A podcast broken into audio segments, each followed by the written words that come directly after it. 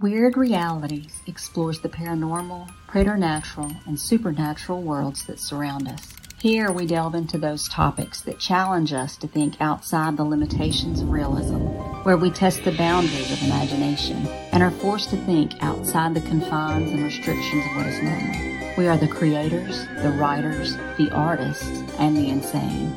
Welcome to our Weird Realities.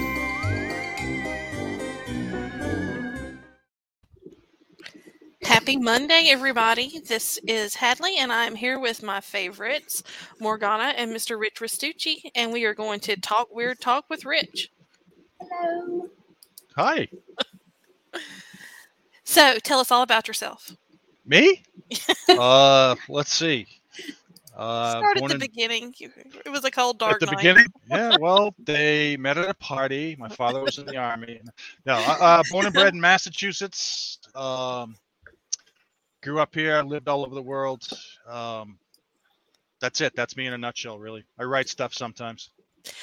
Okay, there's so much more to you, and I, will- I have I have questions. But you know, you know me, I've got a lot of questions. Yeah. Well, I was So- saving the whole backstory for your questions. So. Okay, okay, okay. All right. So I know that like you've been to Russia. Yeah. And that you actually got to go to Chernobyl. Uh, yeah. Well, Pripyat, but yeah. So tell us all about that. Um, so when I went, I don't remember the year that I went, but it was um, I was I lived in Norway in 96, 96, 97, and uh, when I was leaving Norway, I, I just hooked up with a few with a group of people, and we went and we did a few things. And one of the things we went to was Pripyat, and Pripyat is actually the city that used to sort of all the workers from the Chernobyl um, power Landa. plant were there. Highlander. They lived there, and they had a hospital, and they had uh, a big park, and the place was really done over well. Uh, and when you when you actually you get on the bus, you, you gotta you gotta pay this. Uh, Hey, Alan. odd- Hey, Mark.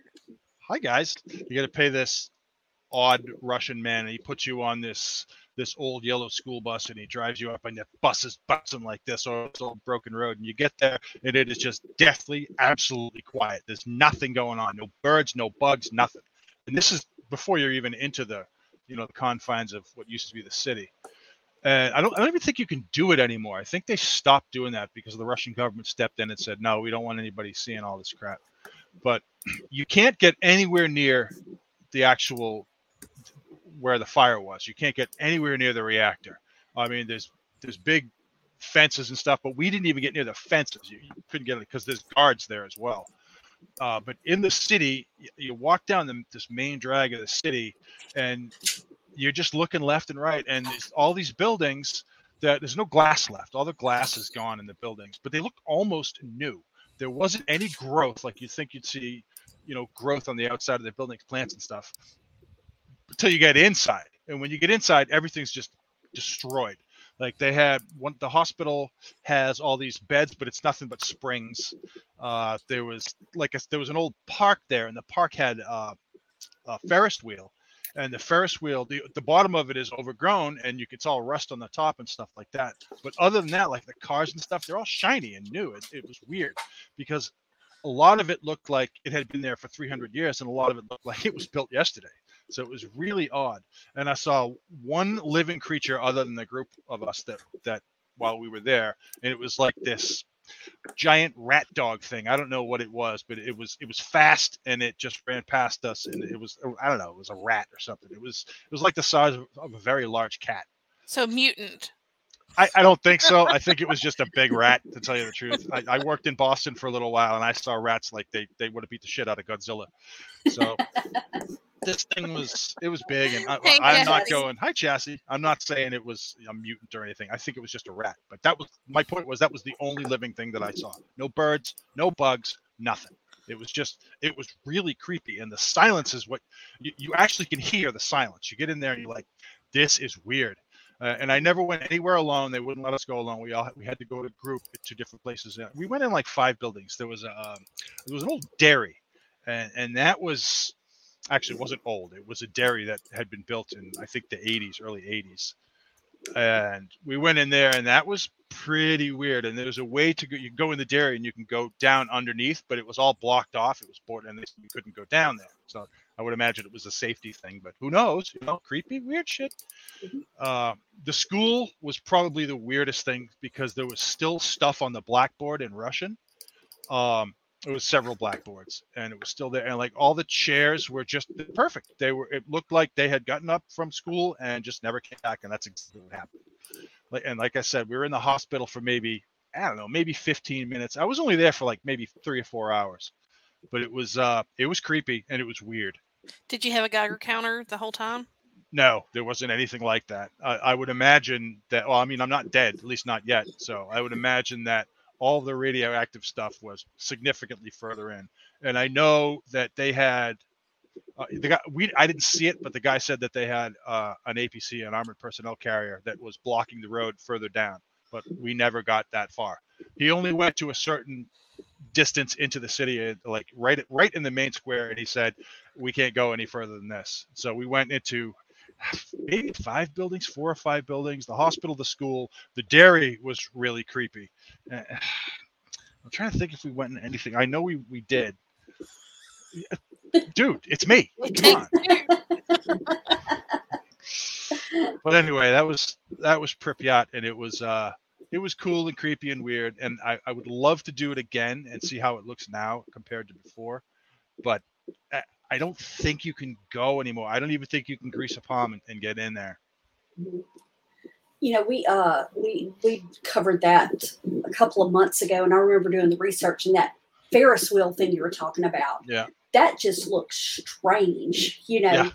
It, because my understanding was they actually did the uh the the you know the people actually got in and did the rides and everything after the original problem started you know they still let people Well, the government or the government's going to disclaim this, but someone said that, oh, yeah, it's not a big deal. You guys, they started to leave, and then they said, everybody, oh, you can come back. Everybody can come back.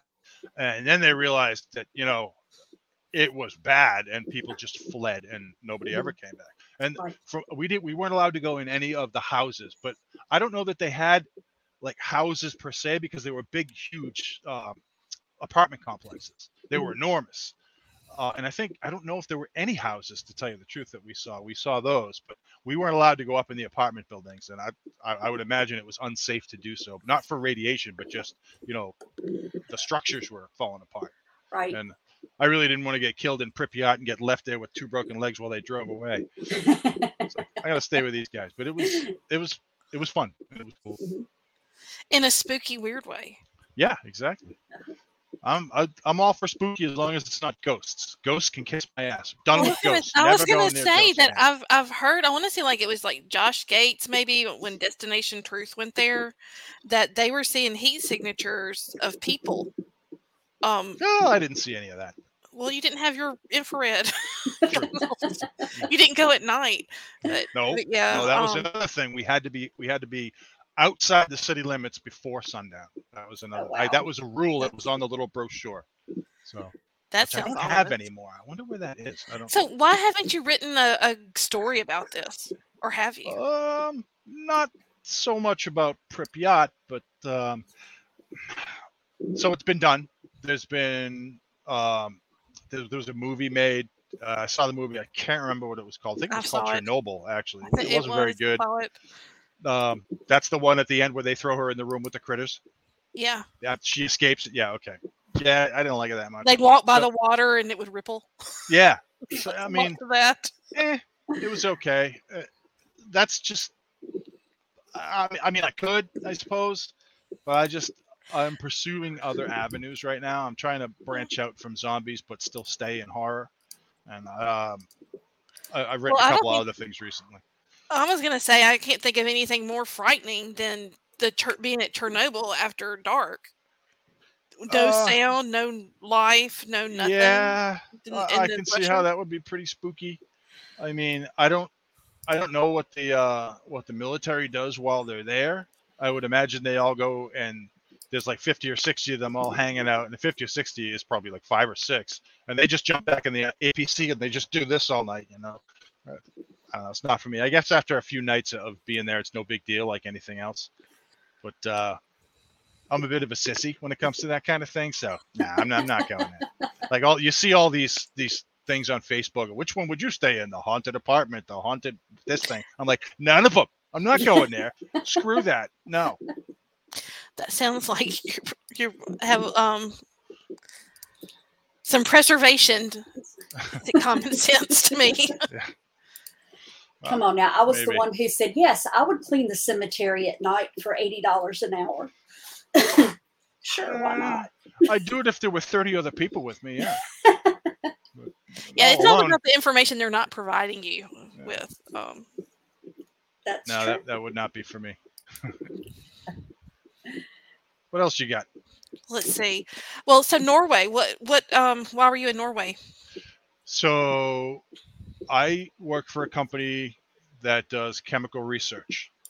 And what we were doing was I went over there to set up a saponification laboratory in order to extract fish liver samples so that we could tell what kind of uh, wastewater and oil was in it from the oil rigs that were in the North Sea.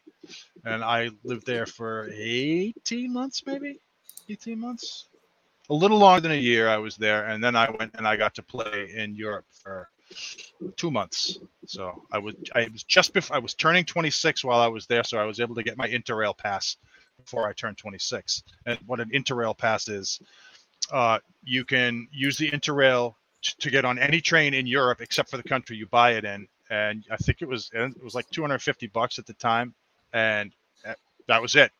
No more travel. You had to pay for no travel at all unless you got on a bus or which a lot of the buses were free anyway, or a um, like a high speed bullet train. I took one of those in Germany and I had to pay for that. But other than that, everything was free. So Norway was. I lived in a place called Trondheim, and it's it's on the west coast. Uh, I guess it's the only coast really. I have a south coast, but it's uh, west coast, and it's uh, like mid Norway. And it was we got the Gulf Stream, so it wasn't like you, you think Norway and you think oh it's freezing cold, but it was just I live in Massachusetts, and it was kind of the same. It wasn't that much colder. But what is cool about Norway is I was there during uh, Syttende Mai, which is the 17th of May, and the sun never really goes down. Uh, it it gets like dusky, but it never. It's it's it's, it's kind of like this room right now. It's easy to see, and we would be sitting out there and look at the look at your watch at the bar, and it's three in the morning. You're like, oh man, I gotta go to bed. So it was. That was fun. It was one of the best times in my life. I made a lot of good friends while I was there, and most of it was paid for by my company. I got all the rent I could eat, uh, all the rent for for free. All of the uh, most of the food was free, uh, and I weaseled a little of, of you know of the beer in there. And Norway has some expensive goddamn beer. Let me tell you, it was ridiculous. I think it was at the time it was second only to Russia in, in cost. I don't know if it's that way now, but it, at the time, like I say, it was I think it was 96, 97. I'd have to do the math. That's a lot of math right now, so I'm not doing that. Yeah, don't, don't worry about the math. Yeah, but Well, that Norway sounds was great. fascinating. Would you go back? yeah, back? it was. Oh yeah, I would live there in a second. Absolutely, it was it was Well, fantastic. doesn't isn't Norway one of the countries that like mm. if you're an American you can just go live, you don't have to go through so process? I don't know the answer to that question. Um, I know that if you live there, if you can prove that your address is there, then you can go to school for free. You can go to college for free, um, and d- nobody pays for uh, medical care. The state takes care of it. Uh, well, when I say nobody pays, I mean I, I was paying taxes to Norway while I lived there, and the tax rate is exorbitant. But I mean, everything's really taken care of. Um, and I don't I don't know the answer to your question, Hadley. I don't know if you can just go there. I know that for I didn't need any type of visa when I went there. So, but I was also under I was working for a company called Statoil through my company, and that's that at the time was the second biggest company in Norway. So I would imagine any strings that they wanted to pull, they could. Yeah. Well, there's one um country that is like Norway. I'm not sure which one it is. It's one- it's one of the the, the I call them the Viking co- um, countries that they have like a deal with America. But it's extremely expensive to live there. But if you can afford to live there, you don't have to go through the immigration process to move. I, I don't know if that's the case. Uh, I wouldn't doubt it. I mean, Finland, Denmark, Denmark, and Sweden are the other portions of the Nordic countries. Um, I I just don't know. I don't know the answer to that question. That kind of bugs me actually. That's something I should know. We'll know it by tomorrow. Yeah, oh, believe me. As soon as I'm done here, I was going to Google it right now, but I didn't want to take my eyes off the camera. That's cool though. I like that because I'm it- jealous. I would I love to do that. I would love just to go. And I've Oh. got a friend that's um, from Iceland, the, the lady from Iceland who writes the Iceland books that we talk to sometimes. Oh, She was telling me that um, if I was a student, I could go over to Iceland as a student on a student visa and live for like a year, and it would be super cheap. But to go live in Iceland as a person, it's super expensive. yeah. Mhm. all all of those countries, you know, the Nordic countries and Iceland are very expensive to live in. Great place though. I I was going to say Iceland is considered the happiest country in the world. If it wasn't for not being able to take Boo Bradley, I would move. If I if I could, I would move to Iceland. yeah, Iceland's beautiful. Yeah. No trains. There's no trains on Iceland. There's no trains. There's no unhappy people. Yeah. They have a smart government. Yeah. They don't have free range feral animals. They might That's have some chickens. They got the elves. and It's just all about the cool stuff. But no, but yeah. she um she wrote a book, and I can't think of her name. Her name's Lisa, but I think she writes under a pen name. But Lisa Norris is her name, and Lisa wrote a book about like the haunted Iceland. And she said, "Would any of your friends be interested in going on a tour?" Where we went away from the cities and we went along the places where all the the you know the haunted folklore stories are. And I said, "Girl, my friends will be down with that." yeah, so about that, whenever there's like a big group of people that go out into like the spooky place, the big guy dies first. no, So no. yeah, doesn't matter what kind of anything anybody knows, forget it. The big guy's dead first. So I'm out. Snow sharks. No, sharks is different. I'll go play with sharks all day. I'm not screwing with the supernatural. Snow sharks, yes. Rich Deadly. Ridiculous needs some sage. he needs to burn some sage in his house. Yeah, you Okay. make if you make me a, like a sage coat that I can Mhm. just burn the whole time that I maybe. Just You be know- smoking.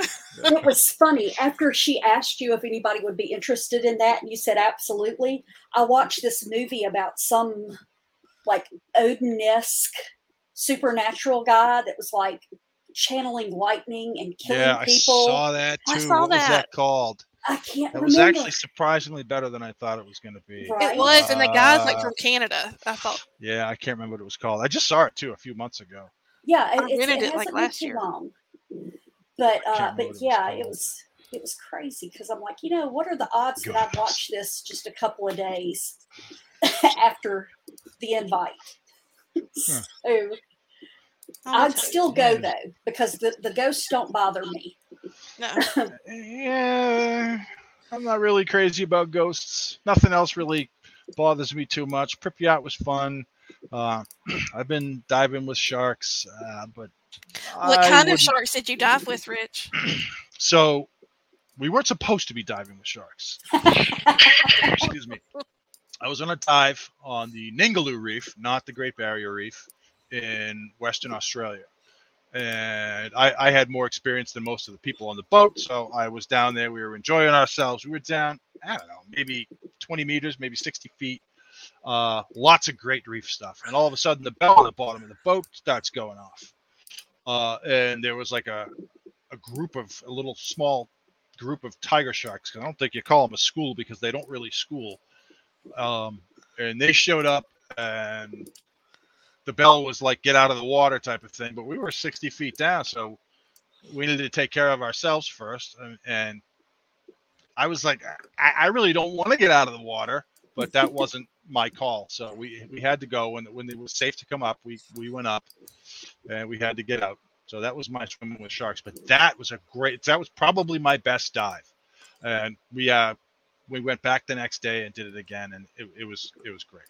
So it wasn't like a great white shark. It was a school of baby tiger sharks. They were not babies. They were. I think the largest one was 16 feet.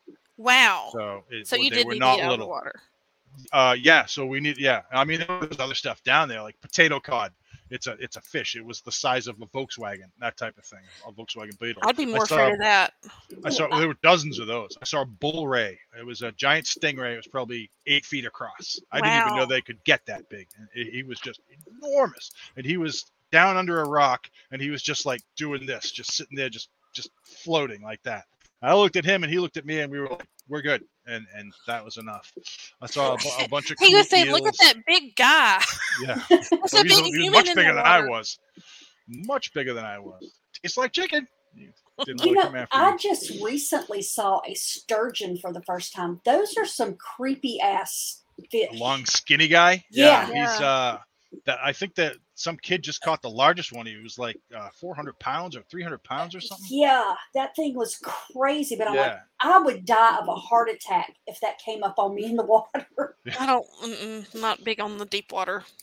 I love that the deep water, so but much. that, ugh. I mean, Yeah, but have you? eh, You've probably never been to the Gulf of Mexico, like around Louisiana, Mississippi, have you? me? Yeah. Yeah, sure I have.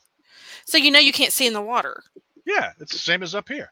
Is it? I thought you Yeah. could see through the water. No, I- it's dark as hell up here. It's, it's muggy and crappy and no. No, I was not on that boat. but that uh, that's 12 miles from me, less, eight miles from me.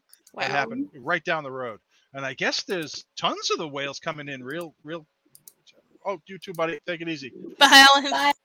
There's tons of whales right inside Plymouth Harbor, and that's not. They don't usually come in that close. Usually, when you're going to whale watch, you're you're out at Stellwagen, and that's I don't know, 15 miles out, eight, no, nine miles. I can't remember how far out it is, but it's uh, it's it's it's a good ways. Uh, and when you go out there on a whale watch, you see tons of whales, but they're never they're never in Plymouth Harbor like that. That's So- just weird. If Morgana and I come to Maine or Massachusetts, you're going to take us whale watching, right? A whale watch, you can't miss it. Got to go on a whale watch. Okay. I've I've I've been on maybe six of them over the course of my life in Massachusetts, and I've never ever not once ever not seen a dozen whales while we were out there. I have never awesome. been, and it's on my bucket list. It's Oh, yeah. it's that would be fantastic. one of the best things they uh, and they play with the boats. The the boats are allowed to go up maybe 100 meters. I can't remember how close, 200 meters away from them. But they'll if the whale comes to the boat, that's it. They, they'll shut it down and and uh, the whale will play with the boat, splash water at it, like jump up and come down. Uh, they won't they'll breach, but usually they breach further away. That's that's what Mark was just talking about. There was a breach down in um, a breach is when the whale comes up and just goes splash. And there was one, and he came up and he landed on a fishing boat. This happened day before yesterday, I think, Saturday maybe. So I think I saw yeah, the footage. yeah. oh, I I put it on my page. Probably where I saw it. Yeah, it's spooky. It's Well- because what are you going to do? There's nothing you can do. The boats that you go on the whale watch are enormous. They're these these old ferry boats. They're whale watching boats. So the, the whale, I mean, if it really wanted to, it could probably damage that boat. Don't piss it off. But this, uh, it must have been an accident. The whale was probably playing with the boat, or the whale was like, you know, screw you, get out of my water, and he was like, boom, because the boat's done. There's, there's, the boat's wrecked. I read Moby Dick. Yeah. Call me Ishmael.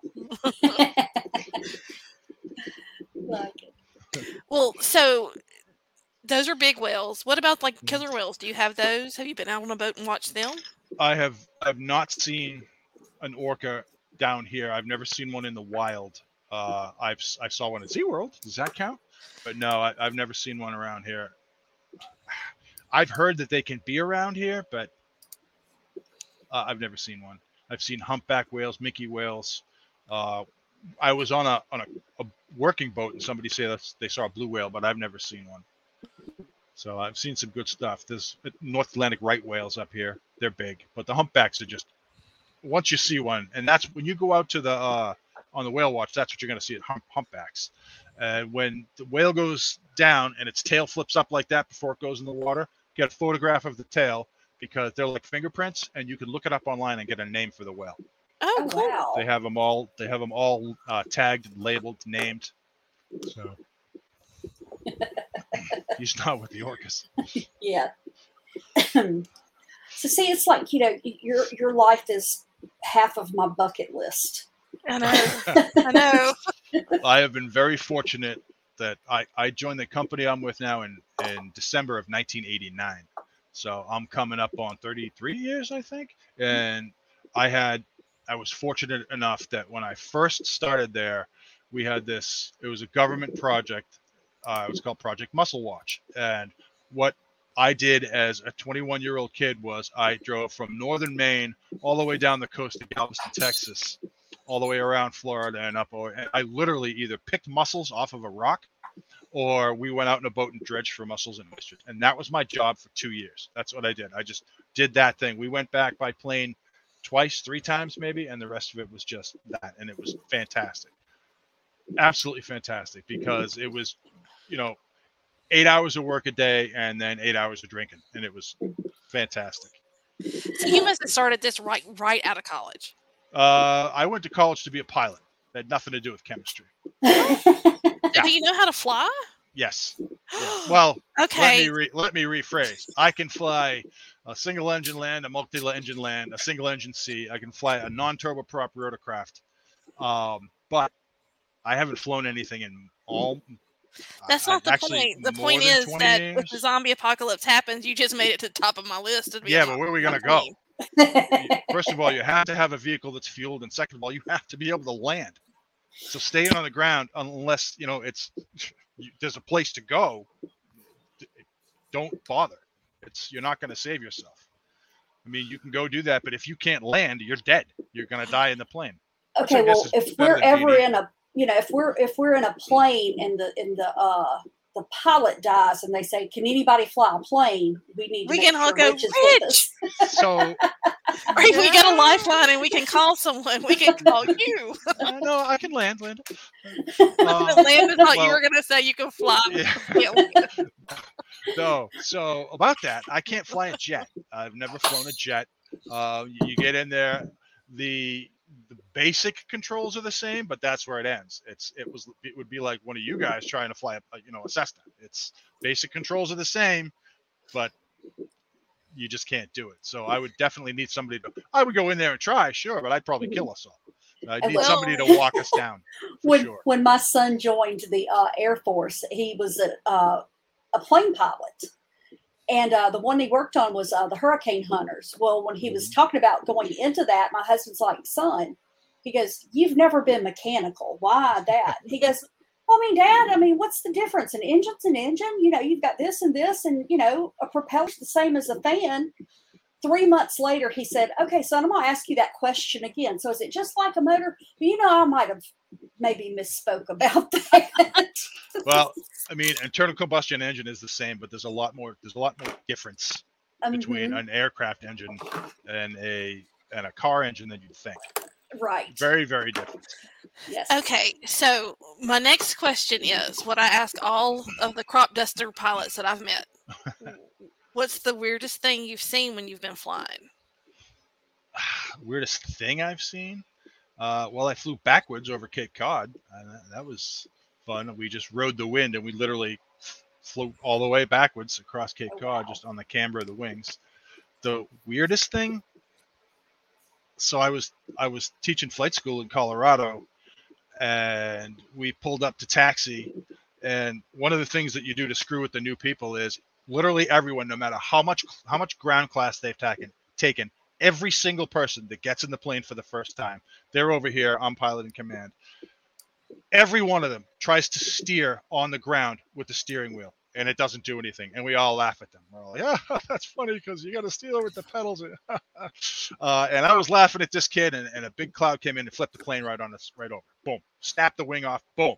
So that's about the weirdest thing I've seen. Really, I didn't see Wow. anything crazy. Yeah, it was considered a, a crash. We hadn't left, and I've been in I've been in a plane crash. You know, I don't want that again. Uh, but yeah, we never left the ground, and it was considered a crash. We had they had FAA inspectors came out there, and, but all the other planes got blown away too. It was just we just caught the wind right, and the plane went like this, and it just flipped up, snapped the starboard side wing. Uh, Well, if you have to be in a plane crash, I would prefer it be that one. Yeah, me too. Yeah, thank you. I, I, I like me a little more than being dead. So yeah, yeah. That does that. That that would definitely be an interesting take on it. yeah, Okay, so why are you afraid of ghosts? There's got to be Uh, a story there. yeah, there is, but I don't want to get into that now. That's Okay. that's something we'll have to talk about another time. Over beer. Yeah, well, that's just everybody's going to call bullshit, and I don't want to hear it. So You- We'll- You're we'll talk talking to people who aren't going to call no, bullshit. no, I know you guys will. it is what it is. That, that's that'll have to be another interview. Okay. All right. Cool. All right. So, Morgana, what questions do you have for Rich? So, you know, I mean, uh, you've done so much. Do you have a bucket list? Um, no. Uh, I mean, yeah. I mean, everybody's got things they want to do. Mhm. Uh, I've never been to South Africa. I wanted to go to South Africa because there's some beautiful stuff down there. But at the time, if if you had a, a, a South African stamp in your passport, there was a lot of places you couldn't go when I was tra- when I was doing my traveling. Um, I'd, I'd very much like to, I'd like to go back to Rome. Rome was beautiful. Greece was just phenomenal. I hit all the islands in Greece while I was over there too, and that I'd like to do that again. But things that I haven't done, um, I just I don't I don't know. I was fortunate enough to to go on a submarine, uh, so that's out. Uh, Well, tell us about that. well, I I worked with guys that worked for WHOI, the Woods Hole Oceanographic Institute, and I was I, I didn't go in the Alvin, but I went in another submarine, I, and I didn't go down like you know seven thousand feet. I was only down I don't know maybe hundred feet, and then I went when I was working in Maine, I was doing core samples in Maine. The guy that actually ran that it was a jacklift boat where they what they do is they it's a flat almost like a raft think of it that way made out of metal and they drop these uh, huge pylons down and it lifts the boat up so that you can just you can drop a grab sampler which is basically a big a big claw it goes like that and it grabs dirt or sediment from the bottom. And that guy actually had made his own submarine uh, and you have to have the navy come in and they x-ray all the welds and all that stuff. And it, it was like 12 15 years old and he took me down. Couldn't see anything because it was just it was maine it was pitch black. But it was it was fun. Uh, i'm just trying to think a bucket list. Uh, what do i want to do? I've, I've never been to the dakotas. I would very much like to see mount rushmore That's my cool. my uncle, um, my uncle Charles is Native American, and Mhm. he brought back some photos. He he just gets in the car and drives now. yeah but he went to Crazy Horse Mountain, and he he says that it makes Rushmore look tiny. So if Yeah. you go, you want to go to the Crazy Horse Mountain. yeah I, yeah that sounds good too uh, just trying to think I, well i little an odd one i'd very very much like to do some long distance shooting like a mile. I've never shot anything that far. I'm into guns in case you didn't know. And uh, no, did not no, not you. I'd very much like to do some like real long distance shooting, maybe maybe a thousand meters, 300, 3000 feet, something like that. A mile, 5,000 feet. I'd like to. I don't know if I'd actually hit anything. I'm, I'm decent, but I'm not, Uh-huh. I'm no sniper. Yeah. So, but I, I know that's a whole, that's a whole nother set of rules when you, when you're firing a, a, a huge caliber gun that, that far. I had a girl tell me, look, it, it was, I- and I know she misspoke, but then she argued. So it just didn't go anywhere fast. She was talking about her and her boyfriend going to the shooting range. And she says, Oh, I can shoot a thousand yards and hit dead on with an AR. And I'm Uh, Uh, do you mean a thousand feet? No, no, so yards. And I'm e- like, even, even a thousand feet is, Yeah, I know. that's, that's tough. Yes. So a grand is um, a thousand yards. A grand Uh-huh. is they have this there's people out there that can really do that. and They'll Oh, shoot yeah. like silver dollars and stuff like that. yes. but this I is the second time this girl had ever shot a gun. I I am skeptical, Morgana, of her skills, but the possibility exists. Yes. Uh, but you also don't really find a lot of ranges for AR-15s at a thousand yards. right. And that I, was mean, my I guess I guess you can. You know what? You probably can. You probably Right. can. There's nothing like that around here because if you travel a thousand yards in Massachusetts, you're in somebody's bedroom. right. So you, you don't get that around here. You know, yeah. we have. I think there's one that's. I think it's 200 yards. Mhm. That's right down the street from me. But I never actually fired on on that on their long range. I've only used their pistol stuff. Yeah, I've got a friend that uh, does um, the um, oh, what is it? The extended permit, enhanced, enhanced permit, and she's got a, a spot set up. Uh, she's got like 15 acres So Yeah, she's got a see, that's nice, nice. range set up and everything. So Yeah, I'd Yeah. kill for that. I'd kill to be able to walk out in my backyard and just pop off a few rounds. That's Yeah. So Massachusetts is pretty awful for gun lovers, Mhm. uh, to the point where, and you can look this up. If you have an expended piece of brass in your vehicle and you're or in your hand and you don't have a license, it's a felony. oh So wow. I don't, I don't know if they'd ever press charges on that, but the fact is they likely could because it's Tony. considered. Hi, Tony. It's considered ammunition parts. It's Right. just the whole thing is stupid. Yeah. We got the, the woman that's our uh, attorney general. Her name is Maura Healey, and she just made a law. She just like, yeah, no more copycats, and she didn't go through any a- a- any. She just made it. She's like, yeah, we're gonna make a law, and they made the law, and then that was about copycat fire copycat firearms for Mhm. AR-15.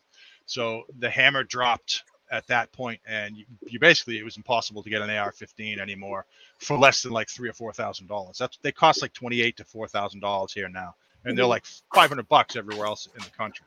right. So it's just I don't know. I, we got a big problem with the firearms laws in Massachusetts and how stupid they are. Magazines. Uh, if you have anything larger than a 10 round magazine that was made after September 9th, September 6th, uh, 1993, it's a felony. Day before, it's totally fine. Absolutely fine. It's grandfathered in. What they're trying to do is eliminate those high capacity magazines. But the thing is, none of them are stamped until, I don't know, 99, 2000. So I can Right. have 10 of them and, and you can't prove it. Right. There's no way to prove it. All all my magazines are legal. I bought them, you know, they're pre-banned stuff, or I got them later than the ban, but they were pre-banned mags. So, because the last thing I want to do is lose my firearms license over a friggin' magazine. That's the stupidest thing in the world. Yeah. So, yeah, if you don't adhere to the law, then they can pull your license and you have to get rid of your guns, and that's the last thing I want. So, Yeah. I, I follow the law, even though the law is stupid. It's a stupid law. Yeah. And there's quite a few of them. But. Yep. I knew we were going to talk about guns. Go figure. Because it's about you. yeah. It's all about getting to know you. That's right. That's exactly right. But uh, you know, I mean, we okay. You know, I, I won't even go into laws or whatever. But um, you know, here it's open carry. Yeah. You know, and um, That's beautiful. it is, and it's not. If I knew that that other person wasn't batshit crazy that's walking around, you know, So you're, you're you're much likely to be defended by someone with an open carry than shot at by someone. That's Mhm. that's the way I look at it. right, So for all of the murders that happen in the United States, and there's going to be a thousand people who will who will discredit this, but for all of the murders, you've got ten thousand people that are armed that don't hurt someone. I mean, look at what just happened with this guy that shot that guy from 120 feet away. I mean, that's insane what he what he did. I mean, the kid was ridiculously trained in order to get to get eight hits out of 10 on on somebody that was 120 yards away with a pistol through with adrenaline firing because this guy's shooting oh my god the, the guy's a hero. And unfortunately for that kid uh, he's going to get dragged through the mud on one side of things. The other side's going to call him a hero just like every other person that, that kills someone that's a bad guy um, but unfortunately for him regardless of of which wing he's looking at he has to understand that he killed someone so he he knows that so I don't think he's happy about having to shoot that man. But at the same time, at the end of the day, he did a good thing. He saved lives. Mhm. So I, I am a gun proponent, I, and I and I can have arguments with people who aren't gun proponents. And at the end of the day, I'm not going to convince them, and they're not going to convince me. So the argue the argument is pointless. Well, it's not going to happen here because No. No, I, I know that. I'm not talking about you guys. I I have uh, arguments with people. I, like no, I I'm, said, I'm I letting, I'm letting the listeners know we don't we don't, we don't argue right, right, guns right. and weird. that's right. That's So it. I, I appreciate that. Well, I mean, you know, there's there's enough of that elsewhere. We're Yeah, on here. No, no, I know. Well, again, I live in Massachusetts and can't swing a dead cat without hitting somebody that hates guns. right. Yep. But um, but no, like I said, you know, without didn't want to put you on the spot about the whole bucket list. I figured you had this long list, Rich. No, um, no, I don't really. Well, I mean, every you, you guys know that I recently suffered a personal tragedy, and I had plans. I had plans to go places with my wife. That Mhm. was, you know, cut short. So Yeah.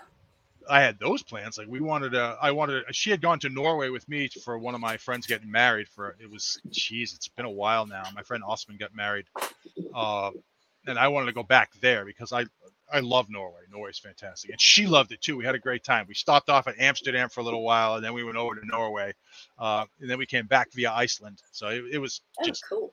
it was great. Yeah. So I used to fly KLM Uh-huh. because they put me on a 747 and it was great. You know, half the time there's nobody on the plane. But then I started using Icelandair for these little puddle jumpers. And we'd go over, land in Reykjavik, and we'd be there for anywhere from one hour to like overnight. And, and it was fantastic, absolutely fantastic. You get off the plane, you walk out, and there's this giant friggin' buffet sitting right in front of you that, and there's nobody eating it. And I'm like, this is me. I'm the belly man. And so I went over there and I just I ate everything I could. Not the best of plans if you're getting on a plane in 12 hours, but you know, and she was like, "What are you doing? What are you?" Eating? She she tried some of it and she ate it and it was it was great. A lot of Icelandic food, which was good. Cool. But yeah, Iceland Iceland's beautiful as well. Yeah, I wanted to go. Like I said, I wanted to go to Norway. We wanted to go back to Rome. She had never been to Rome or Greece, Mhm. any any of those places over there. Yeah. And I guess that could be a bucket list. Yeah. That is. It Yeah. Yeah. That's a, a friend of mine. His wife is a, s- uh, an airline stewardess and has been for 30 years. So he's like, she won't travel with us. He Uh. said, you know, because she's been, you know, she's always on a plane. So yeah, he and his, does. right. So he and his daughters use her miles, you know. Yeah, yeah. So it's like every time I see him, okay, where'd you go this time? Oh, we just got back from Australia, or we just got back from here or there. And I'm like, I hate you. I just absolutely hate you. so, but he says they have never been on a vacation as a family that involved a plane ride. And Yeah, that's, that's a kind of nice thing. sad. yeah, that's that's a nice thing to be able to do with your Yes. family. Yeah. Um, I've never been to Bora Bora. I want to go to Bora Bora. There's my bucket list right there. I want to be in in one of those little the little cabanas out over the water, and I want to look down and see fish in my basement. That's, what I wanna awesome. You know, there's a shark movie about that. Yeah, I do know actually. I'm like I said, I'm not afraid of sharks. Sharks don't bother me too much. I, I'm not going to go and you know antagonize and, and you know pet a shark, but they don't they Yeah. don't scare me too much. Now watch. That's how I'm going to get. Done. I'm going to be eaten by a damn shark. That's it. I'm done. and famous last words, Richard. See, You know what? A ghost shark. Jesus, what's happening to me? you know, we're going to have our 2024 trip, and Tully and uh, Cecil said they are not going out in the water, and then they're going to watch Rich get eaten Yeah. by a shark. Well, now there's no chance of going in the water. Are you kidding? Oh man. stay stay away from the Florida side. You're usually pretty damn safe. No, like I said, I, I I've lived either on the beach or near the beach for quite a long time. Um, right Mhm. now I'm maybe six miles from the beach. Mhm, No, maybe maybe ten miles. Ten miles from the from the nearest ocean beach. mhm. Uh, but I lived. I grew up in the next town over, um, and when I was there, we would go to the beach all the time. And then when I got to be, I don't know, 17, 18, I actually moved to another smaller town and had my own house. And it was absolutely fantastic. And I was 100 steps from the sand on the beach. oh, so wow. it was it was fantastic. Oh yeah, the Third of July parties at that place. 13 Irving Street, Humarock, Mass. Fantastic. Yeah. Do Well- a do a, a map search on 13 Irving Street, Humarock, Massachusetts, and you'll see how close we were to the water. It was absolutely beautiful. Look, we don't get in the water down here. If you're in the water, it's because you're visiting and don't know any better. Oh, exactly. Alligators? No, No. it's disgusting. Oh, the, oh, you mean the, the water the quality? water Yeah. itself. Well, we've got we've got the barrier islands. Yeah. So until you get back out past the islands, one you can't see, but Yeah. you wouldn't want to see either.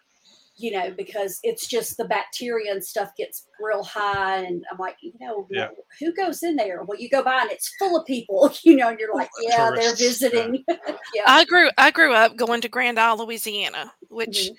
is one of my it is probably my favorite place on earth. It is just wonderful. But we grew up going down there and going fishing. But if you went to the beach, the beach was covered in tar balls from old Yeah. rigs. And So- like you would find um what is it? The junky needles kind of stuff. Yeah, that's you get that up here too. So about the tar balls, that's kind of what I do for a living. Uh, not all those tar balls are from oil rigs. There's a lot of natural seepage in the Gulf from wells, untapped wells, closed off wells, that type of thing. So when you see a one of the things we did, there was a very large oil spill that was in uh, the Gulf of Mexico, I, which I can't name. And so we did a lot of work for on that. And one of the things we do is called hydrocarbon fingerprinting. And we what we do is we get a sample of their well oil and we compare it to whatever tar ball we have and we can tell if it came from there or not. And a lot of the tar balls that we got, I'd say probably 40% were not from their well. So it's You quite there's quite a lot. you might be interested in knowing this, but my cousin, that's one of the things that he did is he would he started a company and they would go back out and buy these oil rigs that had been shut down Mhm. and reopen them and pump oil from them. He goes very successful doing that down here. Yeah, there's uh, how many oil rigs do you think are in the Gulf of Mexico? Probably hundreds. I think there's 1,700. I'm going to Google that. Yeah, right now. that's it's there's a lot. Yeah. Um Yeah, because that's where a lot of the uh, deep sea fishing gets done, the uh, Mhm. charters and stuff. Well, um, that's one reason I don't like deep water is because when I was little, they would take me out on the boats and we'd go out to the oil rigs and go fishing and we would catch Yeah. sharks and stuff. And now, as I've gotten older and more paranoid, I think, what the hell? They were drinking, they were having a good old time, and there I am, like eight years old. Pop and top, hand in beer. 1,862. Wow. 1,862 platforms. But Yeah. so when you say to most people, when you say you're going out to, to be on an oil rig and go fishing, they're thinking of this massive, enormous, you know, thing that houses 500 people and and drills and it gets, you know, a, a million barrels of oil a day. But a lot of those, when I say 1,862 or 92, whatever the hell it was, in the Gulf, they're 10 feet across. They're these Mhm. little little Yeah. platforms that sit there at which you can go out. There all these things that you sit on and go fishing. Exactly. They're not all these big, enormous platforms that uh, you know with ridiculous amounts of technology on them. Sometimes it's just a metal floor. Well, and like I said, a lot of them were stuff that was built in the 50s or 60s or 70s and they were abandoned. They're not, weren't Yeah. producing anymore. They couldn't drill deep enough into the well, or so. Well, one of the things when I was in Norway, we were testing was produced water, and what produced water is. In order to get the oil out of you know the cavity that it's in, they have to pump water in there because the oil floats on the water and they can drill it out easier. They don't have to drill as deep because the oil will actually float on the water. So you got a big bubble of oil inside rock, and you start you drill into it, start drilling out, and what they do is they pump water into it so the oil floats, so they don't have to drill down. But I don't know when that was discovered, so there might be a lot of untapped potential down there for a guy like was it your cousin you said? Yeah. yeah, to do that kind of thing. Yeah. Well, he's he's he's been very blessed. Um, he got a job with um, Australian oil company when he was Mhm. pretty young, and he was very successful at, at striking oil for them. Yeah. So he did very well for himself, or he is yeah, he's still doing very well for himself. Yeah. Um, but so a lot of my family's in um, petroleum stuff. Well, I'm not on the on the oil side of it. I'm on the chemical testing side of it. But yeah, that's uh, a lot of oil rigs out there. Yeah, I've always wanted to fly on the helicopter out to the oil rigs over um, the the marshy areas of Louisiana. That's that's on my bucket list. That's something I want to do. So I never did that here, but I did do that when I was in Norway. I flew out to the Gullfaks platform actually, and it was this big giant. It, this was one of those enormous things, and I worked in a lab for a little while out there. It was only a couple of days, but it was it was fun. Man, they have everything that you can possibly think of. Very Cool. cool. So what else you got? I don't know. We hadn't even talked about writing. Yeah. You always get to go on everybody else's show and talk about writing. So this is all about you. Um. So you've got three kids, I do. Yeah. and two of Richie, them are Chloe, and. Danielle. Two of them are twins. Chloe and Richie are twins. And how old? So Danielle is 27, and Richie and Chloe just turned 20. Okay, That's what I thought. I, kn- I knew the twins were like Yeah.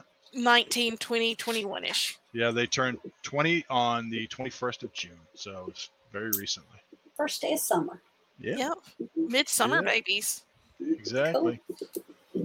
That's cool. Are they going to college? Uh, not yet. Chloe went to college. Get out of me, bug. Chloe went to college. Um, sh- they graduated in 2020, so she went in 2021, and it was like prison because that was the height of COVID. So she went to college to be a nurse, and what happened was she couldn't leave her room ever, other than to go to get food at the um, cafeteria, which she then had to bring back to her room.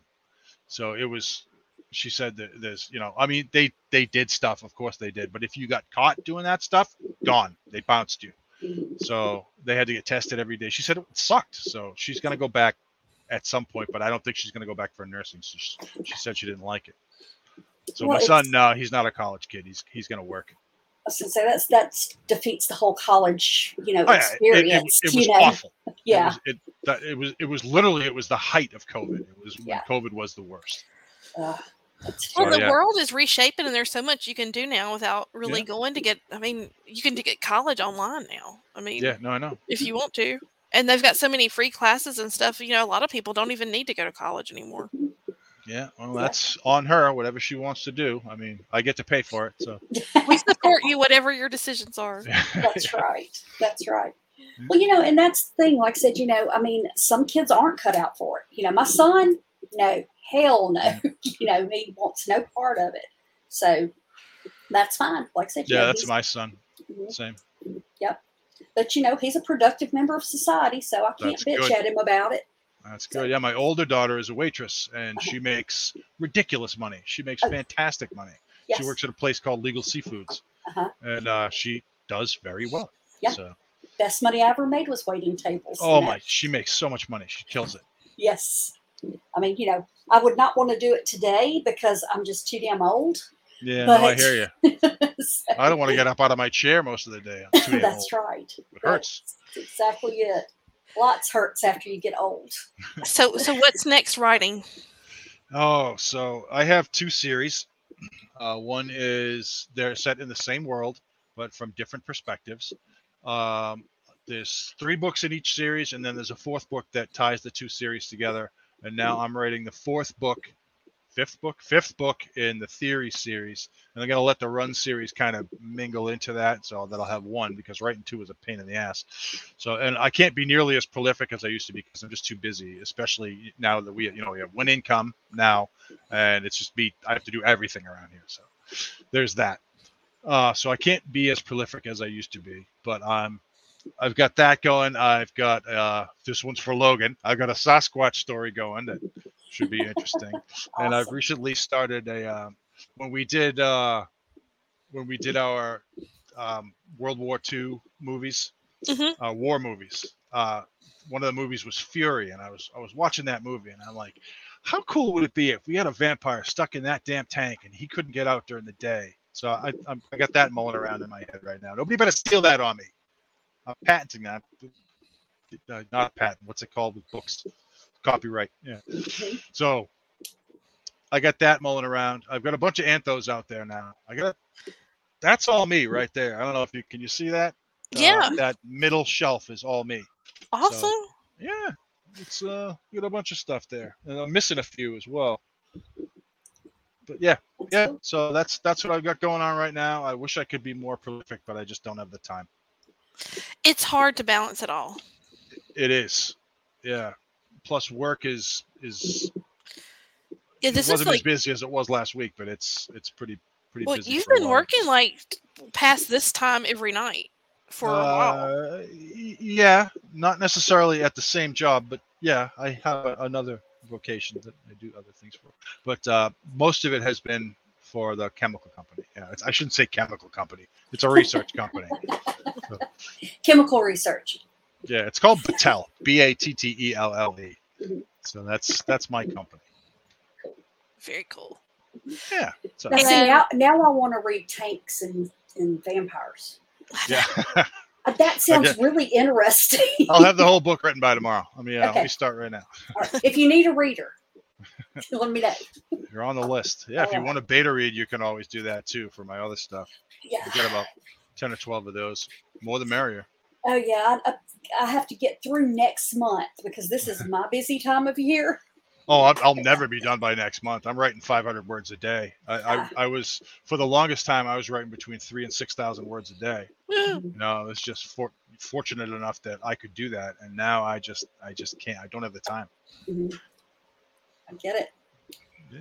It's crazy. You know, you you think that you know it gets better. you know, you can get some of that work life behind you, and then you know do what you want to do. But it just Yeah. doesn't seem to work out. Well, I was. My mother asked me today. I was. I was with my parents for a little bit today, and she asked me. She's like, "Well, when are you going to retire?"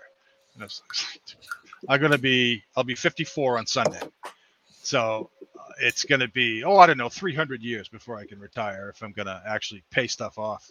And I, So when you my have a wife passed birthday away, this week, and we're only just hearing this. uh, yes, sorry.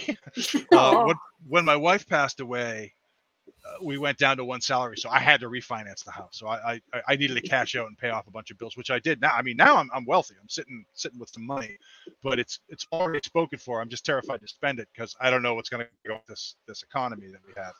So I'm holding on to some money when I should pay some other other bills that I could pay right off. Uh, so when we figure this economy away, uh, fi- figure this economy out, then maybe I'll, you know, I'll buy my big shed for out back, and I'll put in some grass and, and that type of thing. The place needs a little work, and I'm, I'm I do most of it myself, but and which is what takes up like the room you're sitting in now. Um, you can't see what's right here, but there was a flood that came in from right here, and we weren't home, and it was I don't know nine inches deep down here for a while because I'm in the basement. I've done all that stuff behind me. I've done in the past year. I had to rip everything out and, and put it back in. So this is all new. What you see, all the Lego is new too. Go figure. I could build Legos like it was my damn job. I just I wish I was smart enough to design them.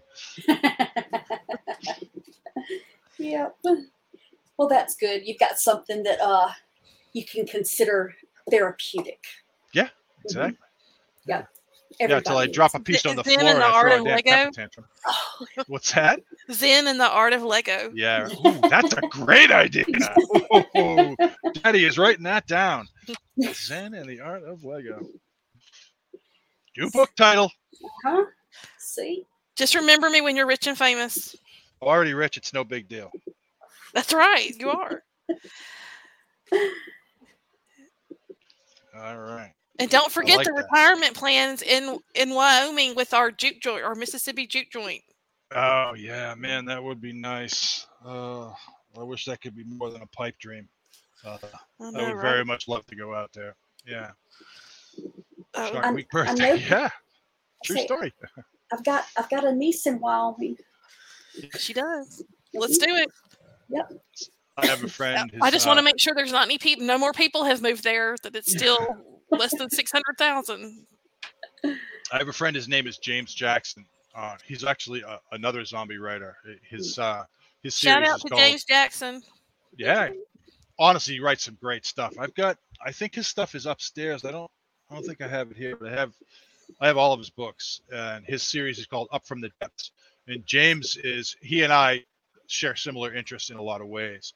And he is constantly sending me stuff about, oh, this missile silo is from. I'm like, damn it, I want to buy that missile silo. But uh, you know, we got to come up with you know, you know, half a million dollars for that stupid silo, which Well, I I, was want to buy. finding, I right was now. finding um two hundred and fifty thousand dollar towns we could buy. Yeah. Castles in Turkey. Yeah, Actually, there is a an old monastery in Italy that's only two million Yeah. Oh, no well, these problem. I towns- got that. But- But This hang part- no, on, this were only pocket. two hundred and fifty Here- thousand dollars. Here's the beautiful thing. The bottom basement sits on a huge sheet of quartz crystal. Ooh, Yeah. it's got all the woo there. That's right. So that's like my dream home. But since we can't have that, there are these rich people that have this underground silo somewhere out in Wyoming that they've got guards on. We Oh, could yeah, I know. totally just take over the guards. No, and, no, no. I found a, a listing today of abandoned um, underground bunkers for that were for sale. So they've been abandoned. No one's there. We just need to go in and fix them up. This is what I do with my spare time, people. So about that, This is what, Fixing I, what I'm supposed to be writing. fixing up one of those bunkers, you, you just can't imagine the associated cost with that because because everything is ten times more. Everything, all parts of it, the electrical, the plumbing, the waste, all of it is just so much money. And they sell the bunker for you know four or five hundred thousand dollars, but then it takes another eight million to get what you need, and it's that's just for basic amenities. It's just it's incredibly expensive. So I don't want to break anybody's bubble, especially mine, but I really want one of those silos. I found that place. There was a there was a little town in Tennessee that looked perfect for a little writer's getaway. Oh, Tennessee is their lover of bullets. They love the guns. I could live there. Oh my God. Is that your dog or my dog? Those are mine. Mine's just sitting here wallowing on me. Well, mine are upset with me because of the puppy being in the house. So, yeah. Oh, Well, Rich, thank you for spending an hour with us. Oh, and my pleasure. we need to do more of these so we can get people can get to know you. Yeah, I'd be down for that. We could also do a read if you want to do a read. I could oh, read Yeah, something. that would be fun. Yeah. Let's do it. All right. absolutely. Doesn't even have to be my stuff. I could read your stuff. No, you don't want to. I'll see who I have behind me. I got uh, W.J. Lundy, Allen Gamboa, J.L. Bourne, uh, Rich Baker, Shane Woods, Ricky Fleet, uh, David Muga, Pixie Britton, Jamie Hernandez, David Simpson, Christopher Artinian, Mark Tufo, uh, Z.A. Recht, uh, Brian Parker. Damn, I got some good stuff back here. I've did. heard of any of Jonathan. Maberry, uh, Bowie Ibarra, Max Brooks. I'm doing all right. The Art of So- War. So we're gonna of start story Rings. time with with Uncle Rich. Oh, I like that. Oh no, Snake no, bite. s- Story, Yeah. story time with Snake Bite. That's right. There you go. That's it. You will forever and always be Snakebite in my heart. Yep. I we're- could do that. We're working on a logo. All right. Yep. Yeah, I, I would likely need to get permission from some of these people to, to read their books, but honestly, who would say no? Really? Exactly. Yeah. All right. It's free well, publicity. that's gonna do it, guys. We're gonna sign off for a little bit. I don't know if Morgana's gonna want to come back and do my interview tonight or not. We will Time talk about that again. when we go dead. but thank you, Rich, for playing with us. We always Oh, it was enjoy my story pleasure. time. But definitely do this again soon. And Thursday night, Shark Week. See you yeah. there. Oh, I, yeah. I, I'll have no excuses. Well, you know, you never know what's going to happen, but I will not be working Thursday night. So, All right. So we'll see you. That's We'll see you then. yeah. And that's gonna do it, dudes. Stay weird. Bye, folks. Bye.